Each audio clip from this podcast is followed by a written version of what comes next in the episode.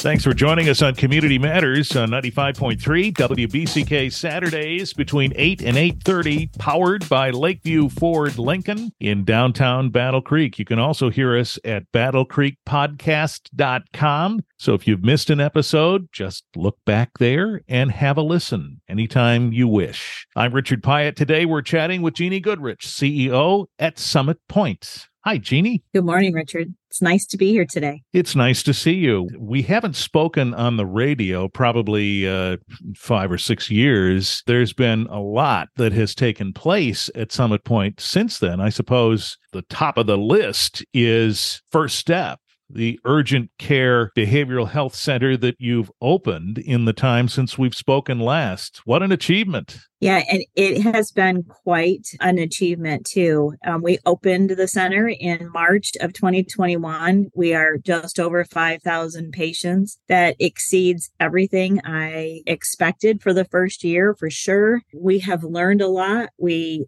uh, continue to analyze our processes. We've always provided crisis type services during the day and at night. But this is a different model, if you will. So, from a community perspective, it's more I don't have to wait until I have a crisis to call. I don't have to figure out if I'm in crisis.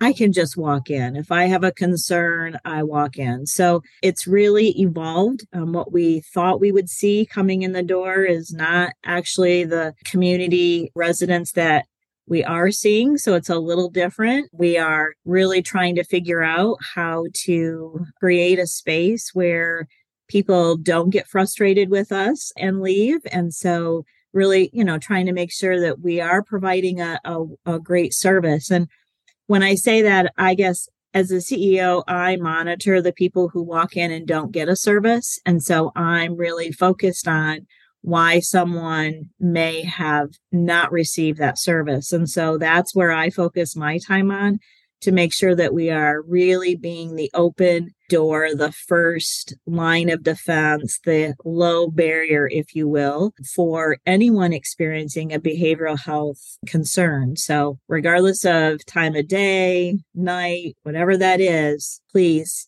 please call us and please come in. That intrigues me the the notion that someone might have come in and then left. What surrounds that most often would you say depending on when you come in, you may have quite a few people. It is like an urgent care, if you will, in that you're seen as not necessarily scheduled. So walk in. So you may walk in and there may be several people there. So that means that I need to look at our triage process. So how can we triage people differently so that people who come in that may be in a higher level of acuity are seen first. So, you know, it's like when you walk into the ED and your arm's broken, you're going to be seen differently than if you're taken in by an ambulance. So, how do we look at those triage? Um, not necessarily the person that came in first gets seen. So, you know, we've spent some time looking at that triage. We've also had times when we've had to refer people out and people get frustrated because we're not able to provide them that service. It's a Saturday night, referral places and open? How do we keep that together enough so that somebody feels safe? They feel like they've received a great service. And yet on Monday, there is that follow up how do we crisis plan people from Saturday night to Monday morning? And how do we help people feel safe? Yes, they can come back, but more importantly, what's that phone call on Monday morning like to the referral agency? So the the perspective then could be, you can confirm this or not, when you're dealing with those kinds of questions and that kind of analysis, you're saying, "Hey, uh, we're doing what we intended to do. We're bringing people in who need help." True? Yeah, so people who are in some need of help are coming in, which is great. When I opened the center, I thought that the level of acuity that we were going to see was going to be much higher, right? So, higher level of acuity. How do we screen people, get them over to the emergency department, quickly getting them into an inpatient or, you know, helping with people who may be going to the emergency department but need a medication adjustment and there are already open to us. So, how can can we see them differently? And what we're actually seeing are people who are coming in the door who would like a traditional outpatient therapy. And so we are referring them. We can refer them to us, right? So, but we also have other referral agencies and referral sources in town that we're trying to refer people out to if somebody's coming in and we think they need medication, they're not on medication right now, the best level of defense for that first time prescriptions is generally a primary care physician. So we try to connect them back with their primary care physician and not using a psychiatrist. So it's just a different level of acuity that's coming in. And so we're really taking a few minutes to look at our processes and making sure that we cue them up correctly, if you will. Right. It's interesting what you said as well that you've been doing this kind of work all along. However, the first step urgent care has packaged it, I suppose, or presented it in a way that uh, allows perhaps the general public to understand better what kind of opportunity there is for assistance. And as you said, they don't have to wait and maybe they don't have to think about whether or not it is an urgent situation. They can come in and ask for some perspective on that, right? Yeah, I think in the past, many people called us for that intake appointment. When we first started this program, I said, what I'm trying to really impact is the person who calls us on the phone. They get an appointment in two weeks and then they wait the two weeks before they talk to anybody and then that two weeks is, oh, I'm going to come back in another two weeks to see somebody. And oh, you need to see a psychiatrist. That's another three months. So that's what I was really trying to impact when we started these whole conversations about how can we do this differently. So the people that are calling likely were more of the lower acuity. And we have managed to get them coming in through the door. But now we see this different presentation. So it's not necessarily uh, waiting for an appointment and we had a really low engagement rate so a really high no show rate for that first appointment so uh. what we're learning is that when someone experiences a behavioral health crisis the sooner they can get in and speak to somebody the more likely they are to show up and the more likely they are to continue their treatment I'm really putting a lot of pressure on our front door and I'm putting a lot of pressure on our systems. But I knew that when we started this program that there was going to be that tension. But it, it comes with the territory, right? It, if you're trying to be more effective about response rates and offering the services and, and directing to the services that someone needs, this was the goal. And I presume you've seen the results already. Right. And we started this because community needs assessments for, you know, two times in a row, and they do them every three years through the hospital systems. Behavioral health needs, mental health needs, substance use disorder needs. They they rose, they were on the top 10 list, they rose to the top one. You know, that it that need is so present in our community and so when I saw the need, and then I coupled this with, okay, let's get people just through the door, let's stop having these phone calls and this wait. It's not surprising, but um, it does put a lot of tension on the system.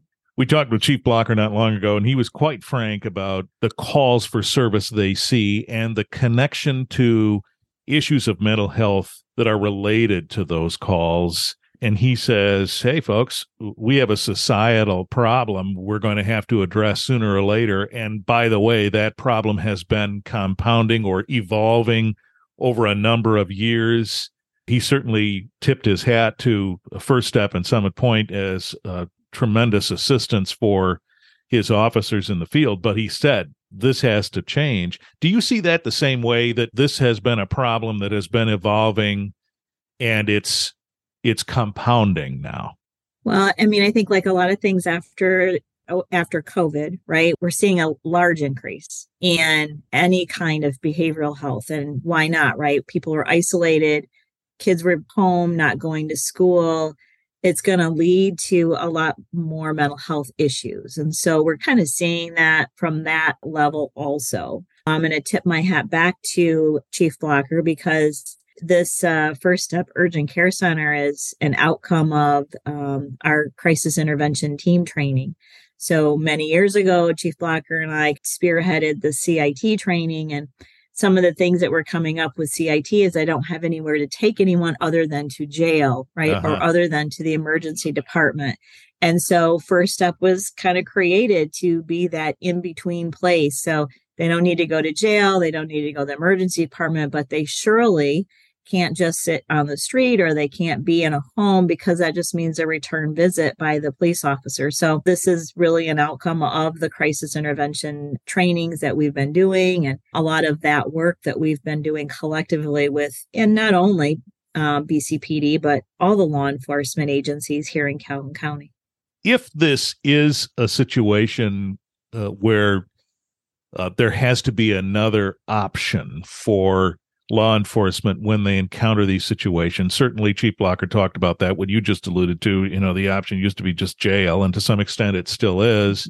What is an option that you've seen discussed and uh, maybe a model? Is there anything out there that's on the cutting edge that's been discussed to help try to alleviate this jail option? When mental health is at the center. I hear about it a lot, right? We hear a lot of different models and Chief and I've had a lot of conversations. I've had conversations with Sheriff Hinkley about different models.